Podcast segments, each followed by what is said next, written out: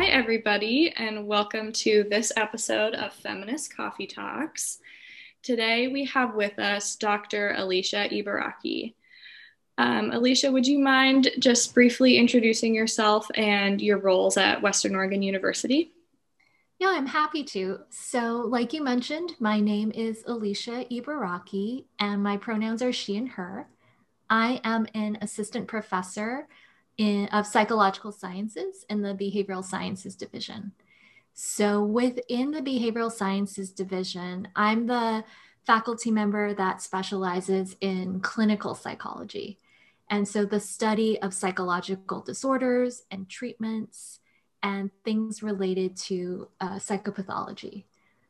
So the classes I teach, if you run across me in classes, will be classes of kind of the clinical nature, so psychopathology, drug and alcohol assessment, crisis intervention, interviewing and appraisal, and then I also teach Psych 202, Introduction to Psychology.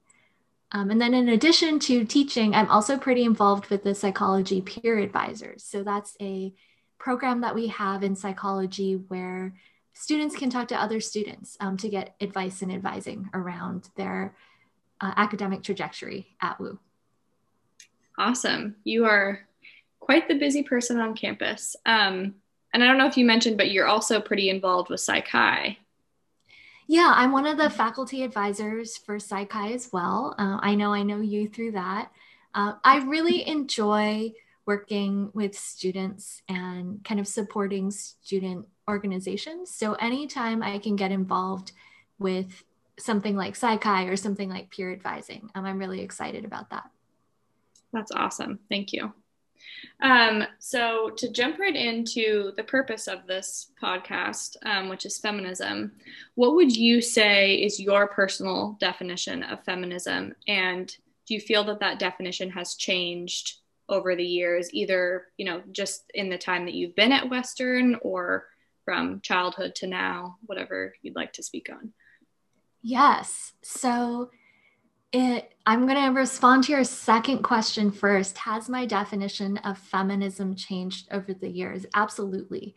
I think when I first started to think about or hear about feminism, I was a teenager and my understanding was very much I don't know if this matches what other people's kind of first experience to feminism was, but very much of a women are equal to men. Women can do anything that men can do. Very much like women power, like women are great. And that was how feminism was introduced to me, kind of just more like of a pride in being a woman. And I don't think there's anything wrong with being proud to be a woman. But my definition has definitely grown and evolved. Right now, when I think about feminism, and when I think about a lot of the isms, actually, I'm starting to think about it much more as systems and the need to fight against systems. So right now, when I think of feminism, I think about fighting against systems like patriarchy or sexism that systematically oppress people because of their sex or gender. And I've moved towards this focus on systems because I think that it allows us to not say that a particular person is bad or good. It's not saying that all women are good and all men are evil, and that's what you have to believe if you're a feminist. Really, it's looking at the system and how when you have something like sexism baked into a system, that systematic oppression, that will continue to operate without the need for any individual person to be sexist. It's already just there. And so fighting against that in-baked inequity, I think that is where I'm thinking about feminism now. I like that idea more because the definition allows it to be more inclusive. It allows men to be feminists if they want to help fight against systems that oppress people based off of their sex or their gender, then to me, I think they're feminist. And I think it also can give men some skin in the game, right? Because a lot of times what it means to be masculine is coded as what it in opposition to what it is to be feminine. So if we say being feminine is being emotional or being weak or being dramatic, well, that means in order to be masculine, you have to be the opposite of that. So you have to be stoic or strong or emotionless, and that can hurt men as well. So I think this whole fighting against systems that oppress people because of their gender identity, that is how I'm thinking of feminism now. And then one more thing, I guess I should also add in how my thinking has changed. You know, after reading the work of Kimberlé Crenshaw and others, I definitely also am thinking more about feminism from an intersectional lens. You know, systems don't just affect all women the same way. Women of color have different experiences based off of how things like racism and sexism are baked into the system. You know, people with disabilities experience different things based off how ableism is baked into the system. So I think taking a more expansive look at it and in including intersectional identities in looking at the ways that systems operate is also a direction that I've moved. Wow, thank you. So you kind of already answered the first question, but having your definition of feminism being kind of systemic, how do you see your personal feminism being played out in the classroom as a professor and educator? Yeah, so I think that being feminist doesn't just mean thinking about things in a certain way. It also, there has to be some sort of action involved too, like engaging in action to fight against systems, not just thinking about systems. So I think there does have to be an active component in it.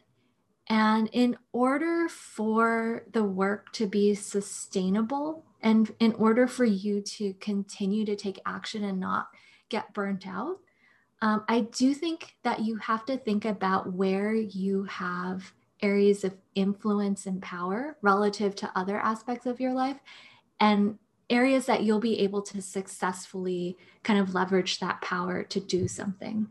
And so I actually think this podcast is a good example where the two of you actually have relative positions of power due to your positions in Abby's House. Right? That gives you a little bit of a platform and gives you some power to influence things. And, you know, you have leadership within this podcast. So you have control over what topics you cover and which perspectives you invite onto the show and which perspectives, you know, you share amongst your listeners. So I think that's a place where you have power.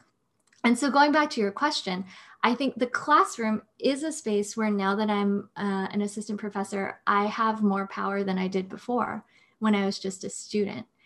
And so that is a place where I do think about how to take action in terms of fighting against systems. So I guess I'll give you examples. So I'm a psychologist and I'm a scientist. So I teach based off of the evidence. I teach based off of what we know about scientific studies. I'm not just pushing like my ideas. I want to share, you know, what the science actually has to say, but I can also pay attention to and point out who's included in the studies that we talk about and who's left out of those studies, and how that impacts the generalizability of our knowledge. So I think an idea that many people are familiar with, whether or not they are a psychology major, is the idea of fight or flight. Like, have you heard about that? Like when you get stressed out, our natural instinct is to, you know, fight or flee. And this is a natural stress response. But that research was developed primarily with male samples. Even the rats in most studies are male. You know, if they have lab rats, because of the way that they breed lab rats and how they want genetic similarity, like they're all male. And a study came out recently in Nature, which is a prestigious scientific journal, that actually showed that the cells of male and female mice, so not rats, but male and female mice, respond differently to stress, right? So if you have cells responding differently to stress based off of of sex and you're only doing your research on one sex and you're assuming that generalizes to everyone, well, is that a fair assumption? So there's this alternate theory about the fight or flight response that has some evidence behind it that's called tend and befriend. And that's an alternate explanation to how women might respond to stress. Instead of fighting or fleeing, they might gather allies around them and provide care and try and protect themselves through numbers. And so, you know, in my classes, I make sure to teach both. I'm not only teaching about women or saying that women are better, but I'm recognizing that a system might default to men as being like the norm when we study things. And I'm discussing what that means in terms of the science and, you know, what conclusions we can or should be drawing. And you talked about this a little bit too. Does being a feminist to you look different in the classroom versus in your personal life or outside of the classroom? And could you elaborate a little bit more on that? Yeah, I to me, the way that I think about it in terms of figuring out where you have the ability to make an impact, where you have relative positions of power, and where you can do something to try and push the system, I think that that applies in and out of the classroom. So out of the classroom, my thinking is very similar. Where in my personal life do I have a scope of influence and can I do something in that space? That's great, thank you. And prior to this episode, we did a little bit of research looking through the research you have done. And we saw that's often centered around this desire to reduce healthcare disparities, and then also increase the accessibility of quality mental health care to ethnic minority populations, with then a particular focus on Asian Americans. So we were wondering, in what ways do your personal identities connect you to this research? Yeah, that's a great question. So I do identify as Asian American, and to some extent, people refer to this as like me-search, which is doing research on topics in which you see yourself and your identity reflected. And I think that's true. And I think that's fine. I think you can still do really rigorous, high quality research about topics that you relate to, because research is a really long and arduous process, and you have to have an interest in your topic to keep motivated, right? And I think that people naturally do have interests in topics that they see impacting themselves or their communities, which is certainly what I feel like when I'm studying factors that impact how and if Asian Americans seek mental health treatment and the type of treatment that they receive. So yeah, I definitely think my identity is reflected in my research. And I also think that's a great benefit to diversifying who is conducting research. More topics will just get covered that way, and we'll have a stronger scientific foundation. Yes, I, as a research assistant and psych student, I completely agree with that. How does a lack of mental health care impact our marginalized communities? Yeah, so this is actually I think a big issue that needs to get addressed. Multiple research studies, large scale research studies, like epidemiological studies, studies conducted by like the Surgeon General, they've found that racial and ethnic minorities are less likely to seek professional psychological help. And then of those that do, they're less likely to receive high quality evidence-based care. And also they're more likely to drop out of treatment prematurely. So before they've received what's considered to be kind of a full course of treatment. So they're not receiving the same benefits. And so I think that does definitely impact communities, and our country is diversifying. You know, by I think 2050, we're expected to be a majority minority country, meaning that more than 50% of the population will be made up of ethnic and racial minorities. And if that's the case, and if that large percent of the population is not receiving quality mental health care, that is going to have an impact, I think, on our entire society. And I think there are multiple reasons for why racial and ethnic minorities are less likely to seek help and to get help. But yeah, that I think that's an important issue that we need to pay attention to in the field of psychology.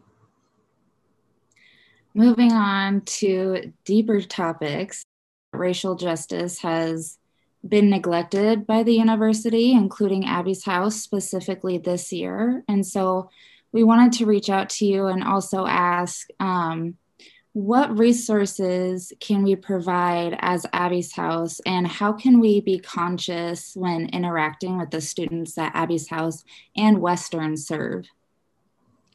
I think that's a great question. And, you know, thank you for asking that. In terms of therapy in particular, like if you're asking about, you know, people who come to Abby's House, maybe you're recognizing that you've heard, you know, the statistic that I was just saying that racial and ethnic minorities are less likely to seek mental health care, but you know that is something that might be needed, especially now during, you know, the pandemic where people's mental health is not at its best. This isn't a resource per se, but an important idea that I think you as advocates at Abby's House can share with anybody that comes through the door. It doesn't just have to be a racial or ethnic minority, but as a therapy client, you have a right to a therapist with whom you are comfortable and with a therapist that respects and honors all aspects of your identity that you feel are important to you. Like, just like period, full stop. Like if you're going to therapy, you should have that in your therapist. And it might be that you don't find that person in your first try. You might have to try a couple of different therapists. You might need to try someone out for a session or two, but if it doesn't feel like a good fit, I think an idea that I would hope that you all in Abby's House could share with others is don't stay with them. There's somebody out there who's a good fit for you, and you just need to find them. Don't feel embarrassed about having a conversation with your therapist who is not a good fit for you, and ask them to help you find someone who is a better fit. It's completely okay to ask a therapist for referrals. It's completely okay to say, even though it might be uncomfortable, this just doesn't feel like a good fit for me. Can you help me find someone who is, you know, X, Y, or Z? And an ethical counselor should be able to help you do that. They should be able to help you find someone else. And if they're not willing or able to do that, then they're not doing their job, and you probably don't want to be going to them anyway. So I think, I don't know how common knowledge this is for people, that like you don't have to just stick with the counselor that's assigned to you. In the counseling center too, you go to the Student Health and Counseling Center. If you get a counselor that just doesn't feel right, you don't have to keep seeing them. And just giving people that knowledge and that permission and helping them figure out how to advocate for themselves to get what they need, I think that could be a really important resource that Abby's House provides. Also, even how that same logic applies to academic advisors. As much as, you know, an academic advisor isn't a counselor, they are in some ways, and they also should recognize and respect your identities. And if, as a student, you feel that person is not a good fit for you and you don't want to spend the next, you know, 1 to 4 years with them, there's ways to make that change. And, you know, I think there's this space, and the size of the space is different from person to person, but there's this gap between like intellectually understanding that like I don't have to stick with this person that doesn't fit me, and then actually like doing something and saying something and taking the steps needed to end up with somebody who is a better fit. And that space can be really large, where you might intellectually know it, but you're not able to act on it for whatever reason, for a variety of reasons. And I suspect that as advocates in Abby's House, part of your training and part of your expertise and where you might have kind of some things to offer is like helping people move from a space of like, this doesn't fit my needs, but I don't know how to move towards where it is I need to be, and giving them those tools. So I think you might be well positioned to help with this sort of thing. Yeah, we could definitely help as advocates, like facilitate that transition. So when we were emailing with you to set up this recording session, you had mentioned that in light of the Atlanta spa shooting, you've been doing a lot of reflection lately about not only what it means to be an Asian American, but also what it means to be an Asian American woman. Would you be able to expand a little bit more on those reflections? Yeah, I would love to. And, you know, we're speaking in May, which is AAPI Heritage Month. And, you know, I think there's been a lot of focus put on Asian American issues right now. And so that has been prompting some reflection. And one of the thoughts I was having was that I think Asian Americans hold a really interesting position in race relations in the United States, which is predominantly, when we think about race relations, we predominantly think about it as like black and white. And so the position Asian Americans hold is interesting because I think that this position changes depending on the needs of whoever is in power. So sometimes when it fits their needs, Asian Americans are like the good Asians. And this is where things like the model minority myth come in. This is where people cite statistics about how educated Asian Americans are and their income levels and how well they're doing. And Asian Americans will be held up to champion, say, like democracy over communism, you know, like look how well they're doing here in the United States, or they will be held up to demonstrate that racism is not a problem in the United States because, well, if Asians can do it, then other racial minorities should be able to do it if they just apply themselves. And there are lots of reasons why that is inaccurate and overly simplistic that I won't get into right now, but like sometimes Asian Americans are held up as like the good minority race. But the thing is, when it's not convenient for us to be the good race, all of a sudden we become the bad Asians, and we're spoken about as vectors of disease, or we're spoken about as taking jobs away, or that, you know, in the wake of 9/11, South Asians and Muslims, you know, we were branded as terrorists. Oftentimes, I think Asian Americans are used as the convenient butt of jokes, and Asian Americans are often not truly seen as fully American. And I think these two different portrayals of Asian Americans, it goes back and forth depending on the needs of whoever's in power, however they need to use us. And so during the pandemic, you know, the bad Asian is how the powers wanted to use Asians, right? Like we have this disease that's going around, and it's very convenient to blame it on China and to just say that, you know, Asians are bringing these diseases over and they're bad. And I think this bad Asian portrayal has led to increasing levels of violence against Asians right now.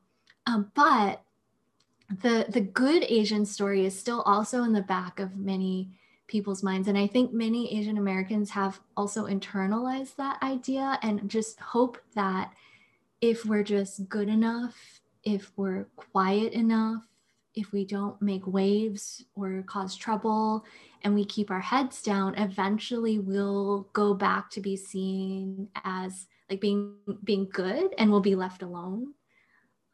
And so I've been really thinking about that and how that intersects a lot with what women are taught.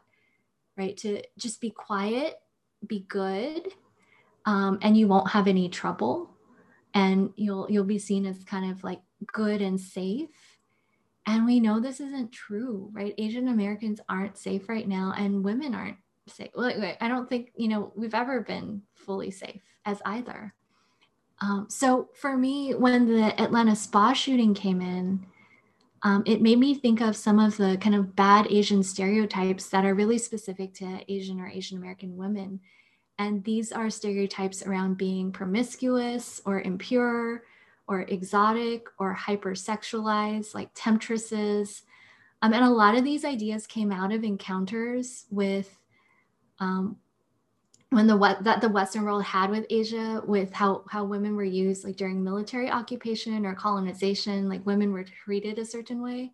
But I think that's where those ideas came from. And so for me, when I was looking at the Atlanta shootings, it wasn't just like an Asian hate thing, and it wasn't just a misogynistic women hate thing, but it very much targeted that intersecting idea that people hold about like what Asian women are and how they can be, you know, especially because it was tied to spas or massage parlors, that there's this undercurrent of what Asian women are in terms of being temptresses and seductresses and hypersexual. And I think that initial lack of recognition of that intersecting identity from like authorities who were talking about how, oh, we don't really think this has anything to do with race or gender, like, that was problematic. And I think that was really hurtful to a lot of people who recognize that pattern. We'll say it later, but thank you so much for being willing to answer these questions and being so authentic in the way that you do answer them. So we talked about the Atlanta spa shooting, and this whole pandemic specifically just feels like, it can feel like every time you wake up, there's a new tragedy. And eventually that does start to weigh on you. And so we're wondering if you have any words of wisdom you would like to share with the WU community, specifically with those people who are trying to process and grapple with the facts of racial oppression. Yeah, I think that it is really important to have support, to have someone or multiple people who you can talk to that won't question the validity of your feelings or the validity of your experiences. And it doesn't have to be someone with whom you share a racial or gender identity at all, but you do need to find this person or these people who kind of are willing to, the term that we use sometimes in therapy is kind of like bear witness to what you're experiencing and just be there to say, yeah, I see this happening. Yes, this sucks. Like, no, you're not overreacting. This makes a lot of sense. And just to have that community or person, and if you can't think of anyone who can do this for you, you know, this is what counselors do. They listen without judging. You can literally, you know, find someone whose job it is to do this with you and to be there with you. So yeah, I think the biggest word of wisdom I would have is it's really important to have social support, however you can find it. I completely agree. And do you feel as though your role as a professor and like a support person to students has changed over the pandemic? Yes and no. I feel like one of my primary jobs as a professor is to provide a high quality educational experience to my students. And that hasn't changed. That's still my goal and my mission. I've had to adapt some of my methods for sure, but the goal is the same. So I don't think that's changed. I do feel, and perhaps it's because I teach classes of a clinical nature, you know, where we're talking about addiction or psychopathology or trauma, that I have taken on a little more of an emotional support role. And I think this was true, especially earlier on in the pandemic, where everyone was much more kind of isolating and locked down. And maybe I might be one of the only people that they actually interacted with, given kind of everyone's isolation. And so I was just the person they were seeing. But I do think that's lessened as we've become more used to and adapting to living life the way we are now. Speaking of the classroom again, do you have a favorite course you like to teach at WU? Is it a cop-out to say that there's aspects that I love about all the classes that I teach? There are parts of every class that I really love. So I'm always excited about all of my classes.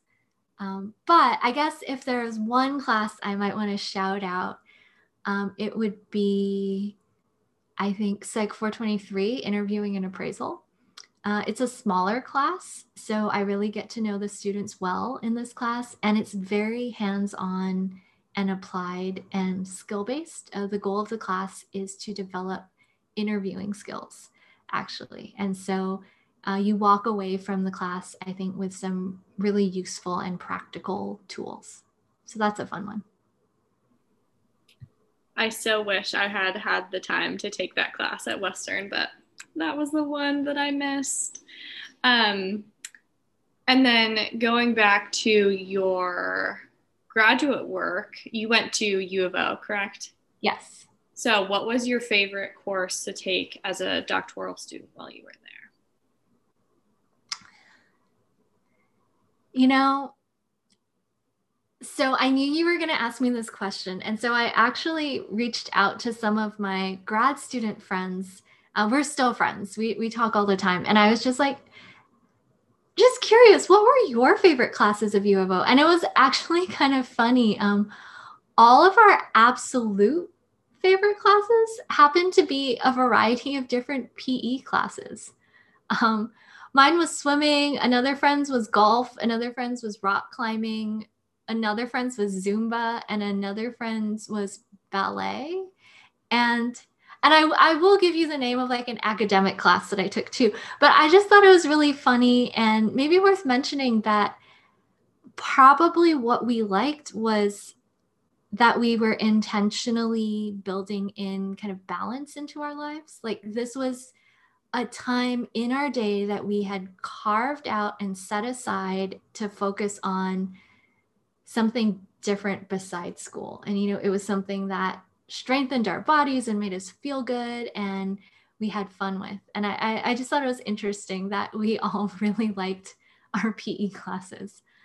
But in terms of my favorite academic class, I took a couples therapy practicum toward the end of my time at the University of Oregon, where we learned how to do couples therapy. And that was a really fun class for me. I really liked a lot of the ideas that we talked about in that class. I liked working with couples in therapy and looking at the dynamics between two different people. And I learned a lot. And my professor was very sex positive and gender affirming. And it was just a great environment to learn about couples therapy. That's awesome to hear. I'm going to graduate school for couples therapy, so I'm glad to hear that was so awesome for you. And thank you so much for being here, Dr. Ibaraki. That ends our questions for today, but we just wanted to thank you again for taking the time to sit down with us, and hopefully we can invite you back next year when some more things are in person, so we actually have, you know, a live student audience, but you've been great, and I'm really happy that we're able to honor AAPI month in this way, so thank you. You're welcome. Thank you for having me, thank you for inviting me, and for making this space to talk about some of these really important issues.